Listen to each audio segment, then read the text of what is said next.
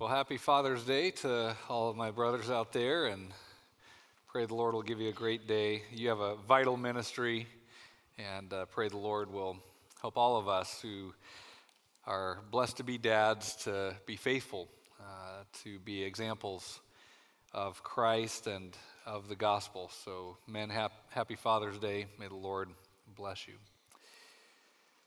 I want to invite you to turn in your Bibles to John chapter 20. We're going to be in verses 24 through 29. And last week we began a, what will be a three part mini series on this passage, John chapter 20, verses 24 through 29. And I've entitled this little mini series, What to Do About Doubt. What to Do About Doubt. So today will be the second part of that message. John chapter 20, verses 24 through 29 records Jesus' appearance to one of the twelve, to Thomas. And in John 20, verse 24, we read that Thomas had a nickname. His nickname was Didymus, which means the twin. So that's what he was called by his friends was Didymus, but he's known in church history actually by another nickname which starts with D and that is the doubter. Doubting Thomas or Thomas the doubter. Thomas was the classic skeptic. Even when all the other disciples had already believed, Thomas either could not or would not believe. And so for 2,000 years, we've referred to him as doubting Thomas.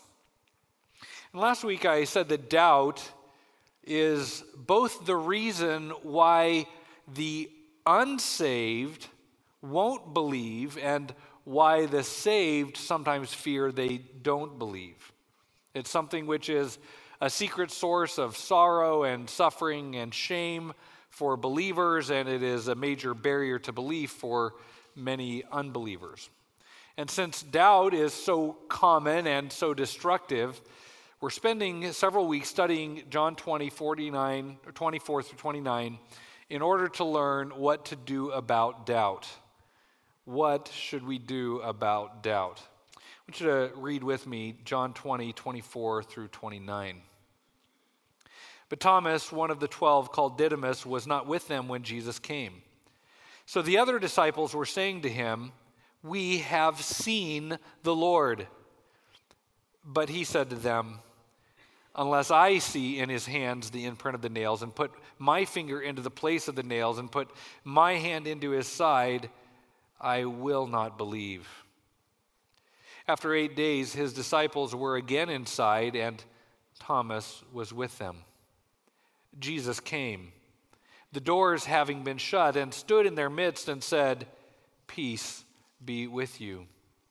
Then he said to Thomas, Reach here with your finger and see my hands, and reach here your hand and put it into my side, and do not be unbelieving, but believing. Thomas answered and said to him, My Lord and my God. Jesus said to him, Because you have seen me, have you believed? Blessed are they who did not see and yet believed. In this passage, we see three important things. We see what doubt does, what Jesus does, and what faith does. And last week, we talked about what doubt does. And we saw in verses 24 through 25 that doubt does three things. First of all, doubt distances. Doubt distances. Thomas abandoned the Lord in the Garden of Gethsemane. He was absent at the cross, and verse 24 tells us that he was also absent on that first Sunday gathering of the disciples. Doubt distances. It distances you from God, it distances you from God's people, and it distances you from God's word. And the farther you are from God and his people and his word, the more you will doubt. The farther you are from the answers, and so the more you will doubt. And so doubt creates this vicious downward cycle. Cycle. The more you doubt, the more you distance yourself. The more you distance yourself, the more you're going to doubt. So, we learned last week that the first step out of this downward spiral is to do what Thomas did, to do what Thomas did on the second Sunday after the resurrection. Despite all of his doubts, he chose to be there, he chose to show up. He chose to gather when the other disciples gathered, not to withdraw, not to walk away, not to stay away he came to that second gathering. He was absent on the first gathering, but he was present on the second one, and that made all the difference. Doubt distances, and so the first step to overcoming doubt is to draw near. James 4 8 says, Draw near to God, and he will draw near to you doubt distances, and so the first step to overcoming it is to draw near. Next, we saw that doubt distrust. At the beginning of verse 25, we saw that the other disciples were repeatedly telling Thomas, Thomas, we have seen the Lord. But he wouldn't believe them. And it didn't matter how many credible eyewitnesses there were, no matter how many times they told him, he said, I will not believe. And that is because doubt distrusts. But as we saw last week, doubt distrusts very, very selectively. Thomas's words in verse 25 demonstrates distrust in the competency, the credibility, the honesty, or even the sanity of his own best friends, of Mary, of the two disciples who talked to Christ on the road to Emmaus, and all the others who were there on that first Sunday when Christ appeared.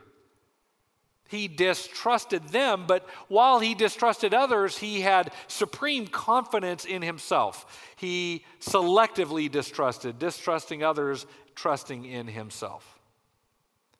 In verse 25, he says, Unless I see and I put my finger in my hand, I will not believe. They were saying, Thomas, we've seen the Lord. We've seen his, he showed us his hands and his side. We've seen these things. No, no, no. Unless I see them, I will not believe. Doubt, distrust, and distrust everyone except for yourself. And that is, of course, a form of pride. So, the second step to overcoming doubt is to humble yourself. Returning again to James chapter 4, we read that God is opposed to the proud, but he gives grace to the humble. And so James 4:10 says, "Humble yourself in the presence of the Lord, and he will exalt you." Well, the final thing we saw about doubt last week was that doubt demands. In verse 25, we saw that Thomas says he will not believe unless a certain condition is met. And he decided the condition. Doubt makes demands. Doubt often demands that God prove himself to you. The creator has to prove himself to the creation.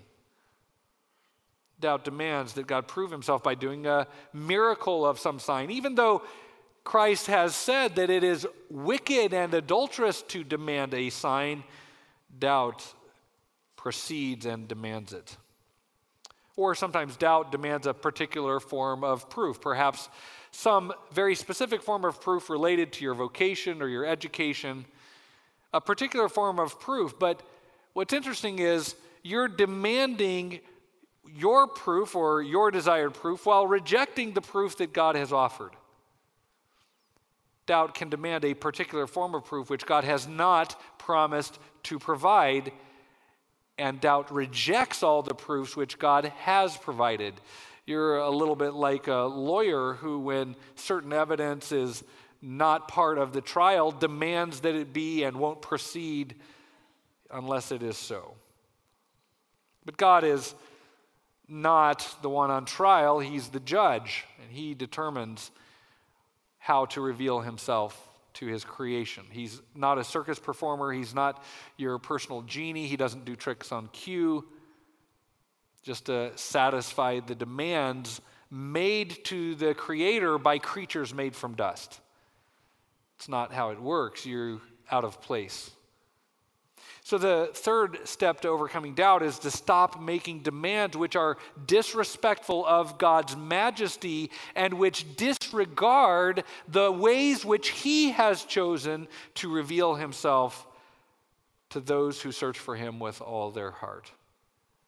In James 4, again, it says, Submit yourselves, therefore, to God. You need to submit to Him, not make demands of Him. So, last week, in summary, we saw three things that doubt does doubt distances, doubt distrust, and doubt demands. That's what doubt does. Now it's time this week to turn our attention to what Jesus does. And I said at the end of last week that when doubt meets the deliverer, the deliverer wins. So I want you to look with me at verses 26 through 27, where we'll see what Jesus does what Jesus does. So look at verses 26 through 27. It says, After eight days, his disciples were again inside, and Thomas was with them. Jesus came, the doors having been shut, and stood in their midst and said, Peace be with you. Then he said to Thomas, Reach here with your finger and see my hands, and reach here your hand and put it into my side. And do not be unbelieving, but believing. Thomas answered and said to him, My Lord and my God. Jesus said to him, Because you have seen me, have you believed? Blessed are they who did not see and yet believed. So we see here in these verses what Jesus does. We saw in verses 24 and 25 what doubt does. Now let's look at what Jesus does. In these verses, we're going to see that Jesus does three things which changes Thomas's life forever. And the first thing that Jesus does is he comes. He comes to that second Sunday gathering. If you remember in James 4 8, we read, Draw near to God, and he will draw near to you. And Thomas's life is a great example of that promise. Instead of allowing his doubt to continue to distance him, to continue to keep him away from the gathering of the disciples, he made a wise decision. He made a wise decision to go to that second Sunday gathering, to be there. He drew near to God, and now God draws near to him. Verse 26 says, that the disciples were again inside on that second Sunday, and Thomas was with them. He drew near. So Jesus draws near to him. It says, Jesus came, the doors having been shut, and stood in their midst and said, Peace be with you. Jesus graciously appears again. He had appeared on the first Sunday, and all of the disciples were there except for Thomas. Jesus graciously comes now the second Sunday and again says, Peace be with you. You know, it's interesting. It says that the doors were shut, and this is the second time it's mentioned. Both times as they gathered, they had the doors shut and locked because they were being hunted by the same folks who had killed Christ, and so they were huddled inside behind closed doors. And those closed doors aren't a barrier for Christ. He comes and he stands in their midst. And no barrier can keep the shepherd from his sheep. No physical barrier like these shut doors can keep him from his people, right? In countries where there is persecution, there are no bars, there are no chains, there is no uh, camps or gulags by which those who oppose Christ can keep him from his people. He is with them, he stands in their midst, and he declares to them, Peace be with you. So no physical barrier can stop him, no spiritual barrier can stop him, no spiritual barrier like Thomas's doubt. There is nothing, no power, no spiritual power which can keep Christ away from his own. So Jesus comes and his presence changes everything for Thomas. When doubt encounters divinity, divinity wins. When skepticism meets the Savior, the Savior triumphs. I want you to notice at the end of verse 26 the key words which Jesus speaks. He speaks now a third time the same phrase and the same blessing he had given when he appeared the week before. He says, Peace be with you. So Jesus not only came, he also spoke words of comfort. And I believe those words had to be very, very precious to Thomas. Don't forget that Thomas already knew what Jesus had taught about the consequences of unbelief. He knew that the consequences of unbelief is judgment. Look back to John chapter 3, verse 18, to see what the Lord had taught about the consequences of unbelief, and Thomas certainly would have known this. Jesus says in John 3:18, "He who believes in him is not judged. He who does not believe has been judged already because he has not believed in the name of the only begotten Son of God. Unbelief brings judgment, and Thomas knew that.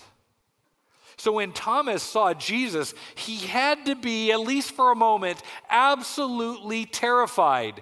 Terrified that Jesus would now judge him and reject him because of his unbelief. He had been saying for a week, I won't believe. And now comes the one who had said that those who do not believe are judged already.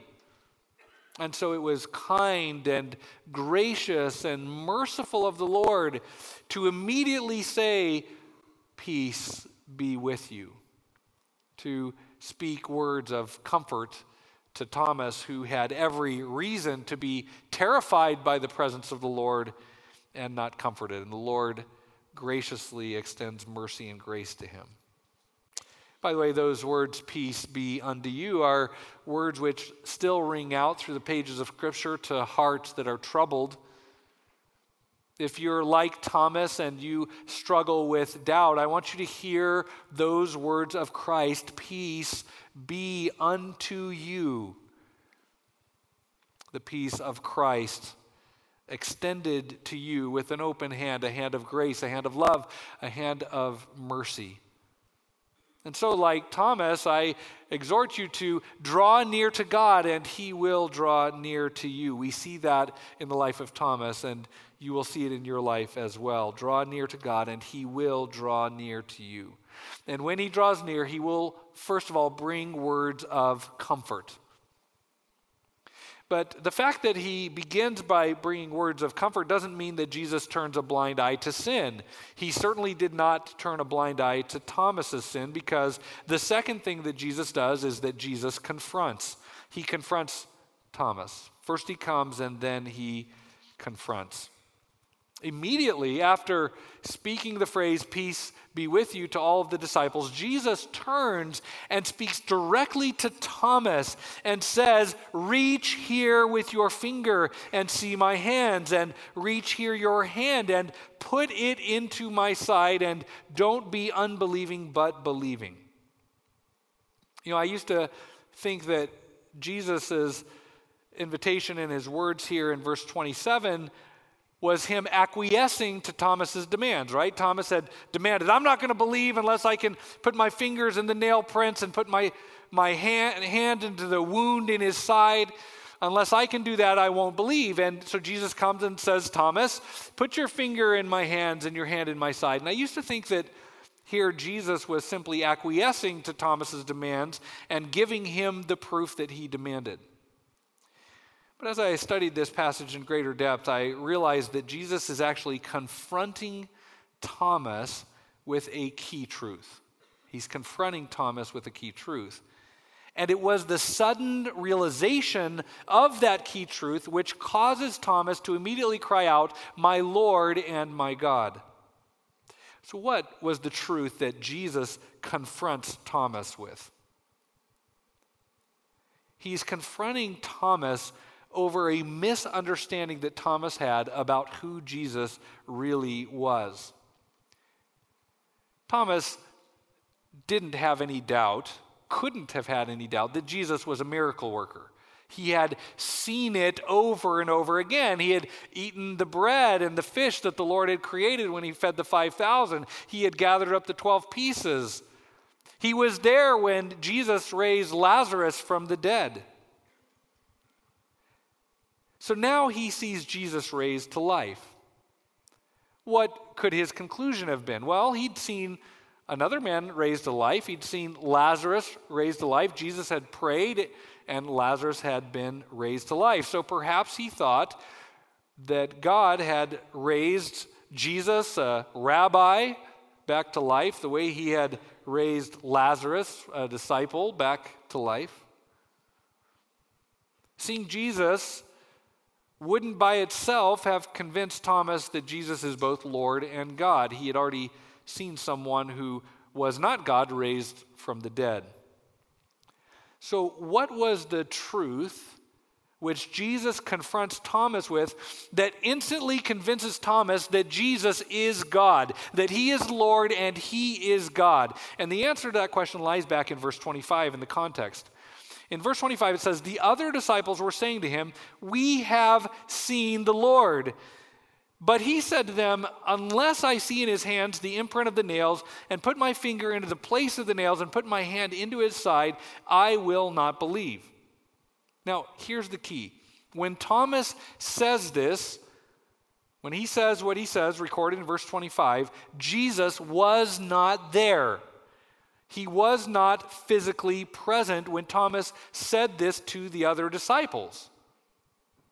Yet, when Jesus appears, passing through locked doors, he looks at Thomas and repeats to Thomas exactly what Thomas had said when he wasn't there. I think the realization had to hit Thomas like a flash of lightning through his soul. Jesus knew what he had said when Jesus wasn't there. Thomas knew that Jesus was not physically present when he said those things, and yet here Jesus is saying them to his face, word for word. And the conclusion had to be inescapable. Jesus heard me say those things when he wasn't there. Who can do that? There is only one. There's only one being who hears what is said when they are not present. Only one being knows all that is thought, said, and done by everyone, everywhere, at all times, and that is God Himself. So when Thomas realizes that Jesus had heard what he said when Jesus wasn't physically there, the conclusion was instantaneous my Lord and my God. He realized the only way Jesus could have known what he had said was if he was omnipresent and omniscient. In other words, if he is God. And so that's what he confesses. You know, I can't help but wonder whether a few minutes later, perhaps days later, even years later, if there was ever a time when Nathaniel, one of the other disciples, elbowed Thomas and said, Thomas, I told you so. This is what I've been telling you for three years. Now, you may wonder why I reference Nathaniel. Well, turn to John chapter 1, verses 47 through 51, which is a remarkable parallel passage to John chapter 20. I think Nathaniel at some point probably elbowed Thomas and said, I told you so. Jesus knows what we say and what we do even when he's not there. And I've been telling you this, Thomas, for three years. Look at John chapter 1, beginning in verse 47. This is the calling of Nathanael. Jesus saw Nathanael coming to him and said of him, Behold, an Israelite indeed, in whom there is no deceit. Nathanael said to him, How do you know me? Jesus answered and said to him, before Philip called you, when you were under the fig tree, I saw you. Nathanael answered him, Rabbi, you are the Son of God, you are the King of Israel. By the way, do you notice the parallels in the responses? Nathanael says, You're the Son of God and the King of Israel. And Thomas later will say, My Lord and my God. Jesus answered Nathanael and said to him, Because I said to you that I saw you under the fig tree, do you believe? You will see greater things than these. Nathanael and Thomas now have something in common. They both realized that Jesus saw them and heard them when he was not physically present. And they both understood that that can only be the case if he is who he had always been saying he was, which is God in the flesh. Now, Nathanael comes to that conclusion back in John chapter 1. Thomas doesn't come to that conclusion until John chapter 20. Nathanael was someone in whom Jesus said there's no deceit, while Thomas was someone who was filled with doubt. And so Nathanael was one of the first to believe, and Thomas was the last. But both the one who believed early and the one who believed late both confessed the same twin truths that Christ is Lord and he is God. He is, as Nathanael says, the Son of God, the King of Israel, and as Thomas says, my Lord and my God. One believes from the very beginning, the other doesn't believe until the very end, but they both confess the central truths of the gospel that Jesus is Lord and that He is God. And they both confess that after realizing that Jesus sees them, He hears them when He is not physically present. I don't know whether you're more like Nathaniel or more like Thomas, but the Lord hears you, the Lord sees you he knows your thoughts. As the psalmist says, You know when I sit down and when I rise up. You know my thoughts from afar. This is the attributes of deity which Christ manifests both to Nathanael and to Thomas. So, whether you're like Nathanael and you believe the first time you heard the gospel, or you're like Thomas and you're still struggling to believe after years of hearing, I want to encourage you to believe in the one who knows your thoughts, who knows your words, who has not missed a thing that you've said, thought, or done. And that is both comforting, knowing that you're known, and it is frightening, knowing that you're known by the Holy One. The first lesson that Jesus teaches doubting Thomas is by confronting him with his own words, he teaches him, Thomas, I'm there when you think I'm not, and I know what's in your heart, what comes out of your lips. I know what you do. Hendriksen, commenting on verse 27, writes For each demand of Thomas, there is a command of Christ. Christ comes and he responds to Thomas's demands with commands he puts Thomas in his place. Thomas, the creation, is making demands of the Creator. The Creator now comes and starts giving commands to the creation. Thomas, put your hands in my nail prints, your hand in my side. And don't be an unbeliever, be a believer, Thomas. Jesus meets his demands with divine commands. D.A. Carson writes, quote, by taking up Thomas's challenge in this way, Jesus simultaneously proves that he hears his disciples even when he is not physically present.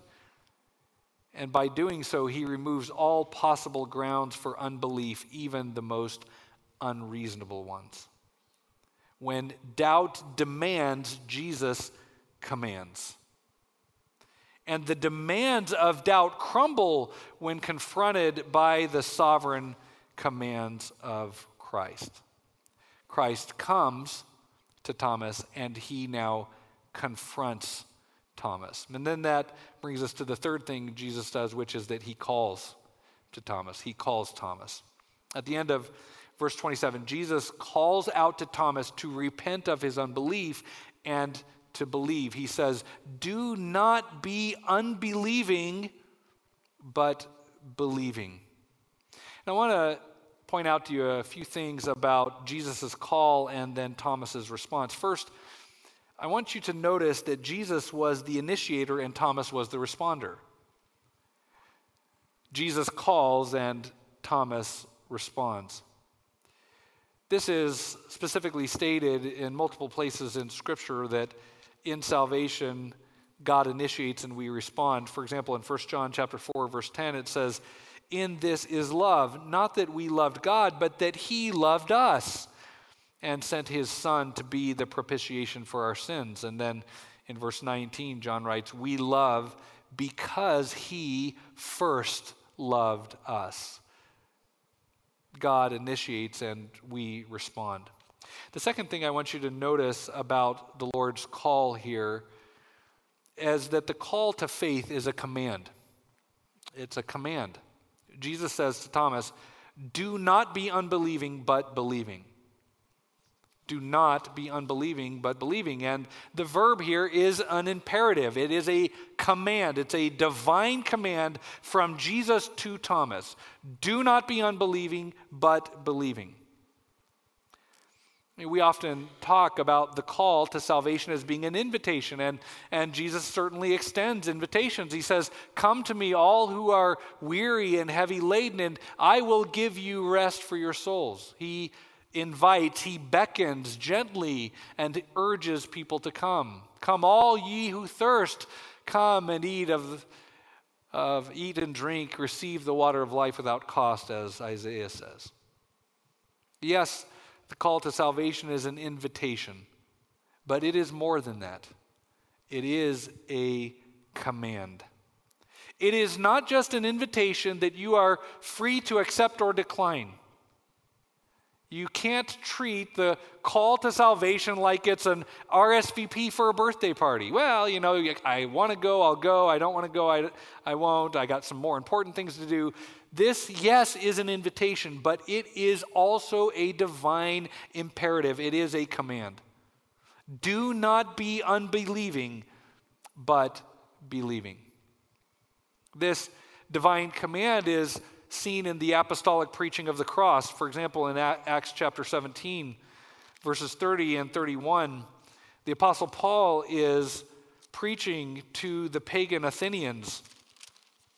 He's in Athens and he has just confronted them with their idol worship. In verse 29, he says, being then the children of God, we ought not to think that the divine nature is like gold or silver or stone, an image formed by the art and thought of man. So he confronts their entire religious system, their entire re- religious worldview, says that it is wrong. We ought not to think this way. God is not formed by the art and thought of man. It is, he's not an image of gold or silver or stone. This is wrong. That's what he says in verse 29. Now listen to what he says in verse 30 through 31.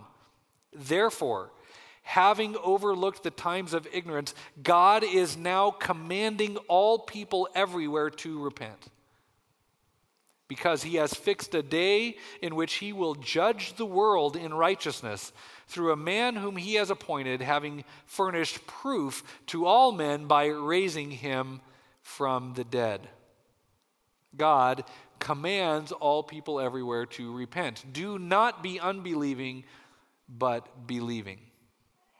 This is a divine command. Third, I want you to notice that the call of Christ is an effectual calling The call of Christ is an effectual calling. Jesus calls Thomas to faith, and Thomas answers the Lord's call. Jesus says at the end of verse 27 Do not be unbelieving, but believing. And in verse 28, it says, Thomas answers and says to him, My Lord and my God. Jesus calls, and Thomas answers that call. This is a good example of what theologians call the doctrine of effectual calling. The doctrine of effectual calling simply means that when the good shepherd calls to his sheep, they hear his voice, he knows them, and they respond by following him. You might ask, well, where is the doctrine of effectual calling in Scripture? Well, it's directly on the lips of the Lord in John chapter 10, verses 27 through 30. Jesus simply says, My sheep hear my voice, and I know them, and they follow me. And I give eternal life to them, and they will never perish, and no one will snatch them out of my hand. My Father who has given them to me is greater than all, and no one is able to snatch them out of the Father's hand. I and the Father are one. This is the doctrine of effectual calling. My sheep hear my voice. I know them, and they follow me, and I give eternal life to them, and no one can snatch them out of my hand. The power and the efficacy of the call of Christ is seen in this passage, and it is seen also throughout the rest of Scripture when Jesus stands at the tomb of Lazarus and calls out to long dead Lazarus, Come forth, Lazarus answers, and he comes forth. The call of Christ is efficacious, it produces the result which is intended. Likewise, when Jesus calls to a long dead soul and says, Come forth, that dead soul will hear the voice of the shepherd and they will come forth. And nothing can thwart the sovereign will of God. Nothing can keep the call of Christ from being efficacious. Nothing can stop the effectual call of Christ. Not depravity, not doubt, and not the devil.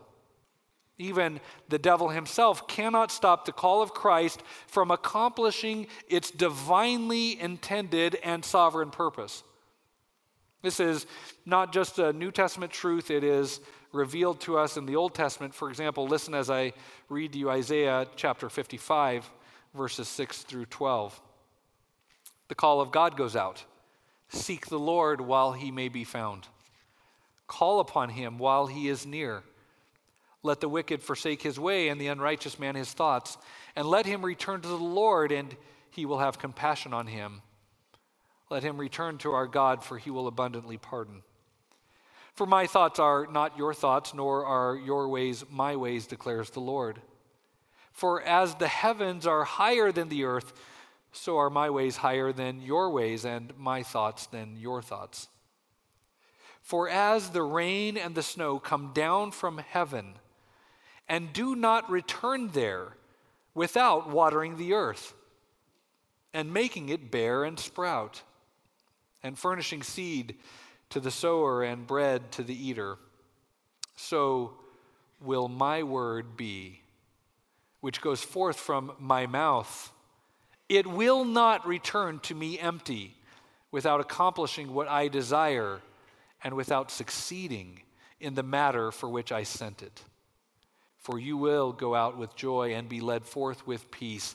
The mountains and the hills will break forth into shouts of joy before you, and all of the trees of the field will clap their hands. God says, My word will not return to me void. It will accomplish the purpose for which I send it.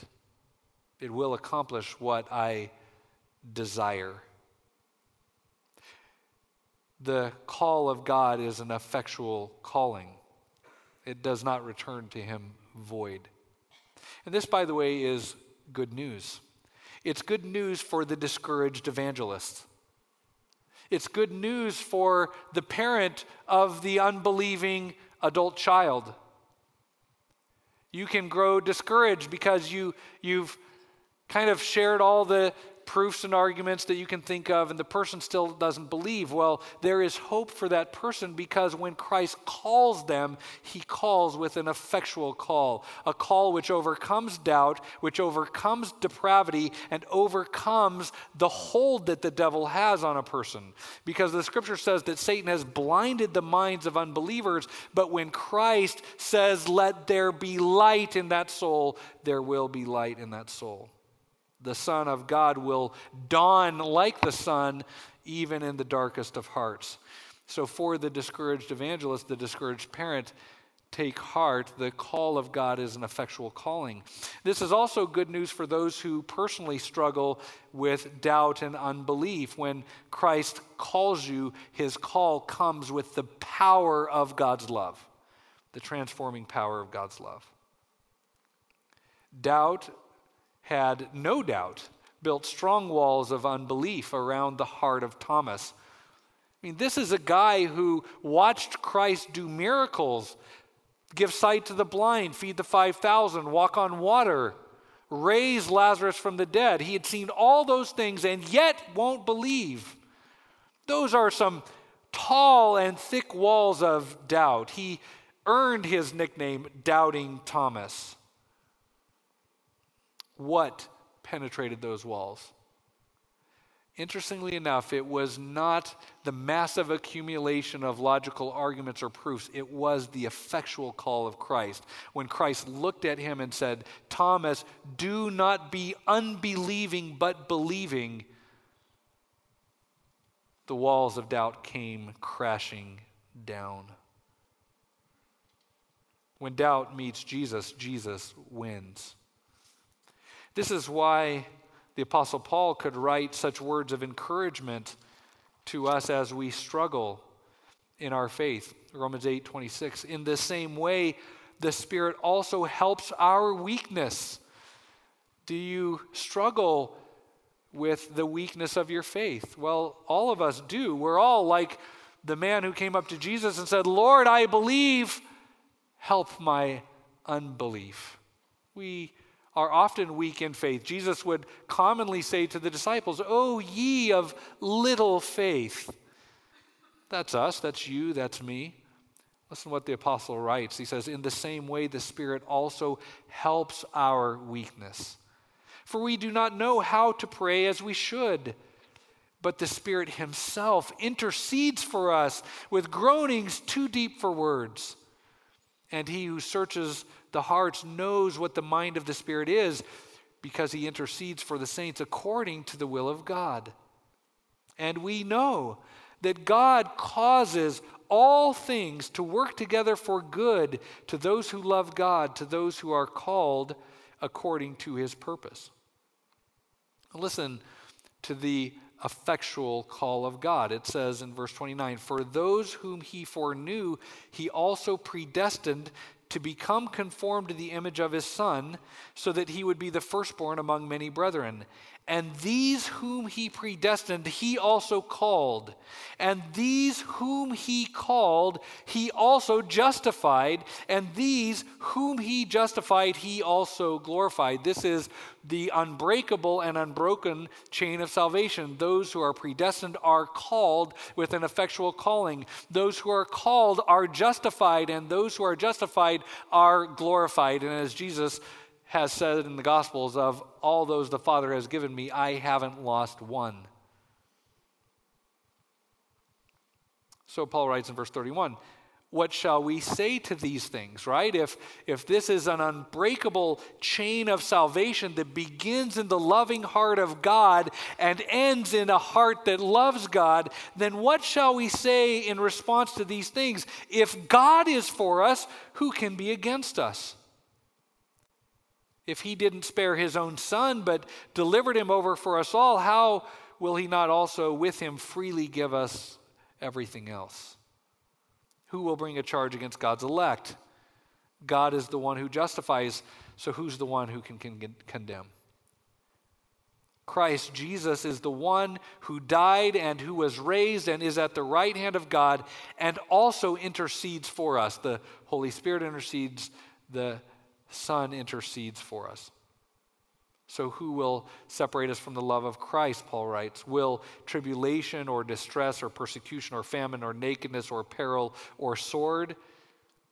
It is written, uh, For your sake we are being put to death all day long. We're considered as sheep to be slaughtered. But in all these things, we overwhelmingly conquer through him who loved us. For I am convinced that neither death nor life, nor angels, nor principalities, nor things present, nor things to come, nor powers, nor height, nor depth, nor any other created thing will be able to separate us from the love of God which is in Christ Jesus our Lord. That chain of salvation is too strong for any created thing to break. Those he predestined, he calls. Those he calls, he justifies. Those he justifies, he glorifies. So if God is for us, who can be against us? We overwhelmingly conquer in all these things. That's the great hope and the comfort of the believer, and that's what Jesus brings. You see, when doubt comes, Jesus comes. And when Jesus comes, he confronts and he calls. So, in summary, what does doubt do? Well, doubt distances, doubt distrusts, and doubt demands. But when doubt distances, Jesus comes. When doubt distrusts, Jesus confronts. And when doubt demands, Jesus calls. That's what Jesus does. And when doubt meets the deliverer, the deliverer is victorious. Well, we've talked about what doubt does, and we've talked about what Jesus does. Next week, we're going to talk about what faith does. Doubt is one of the devil's favorite weapons. But when we raise the shield of faith, which we have been given by God, doubt is rendered powerless. We'll talk about that next week. I want to close, though, today by reading to you one more time the call of the Savior. This is the Lord's call and the Lord's command to a doubting heart. Do not be unbelieving, but believing. Lord, I do pray that any doubting heart heard your voice, the voice of the Good Shepherd and that they follow you. Lord, you have said they will. You've said, My sheep hear my voice. I know them, and they follow me.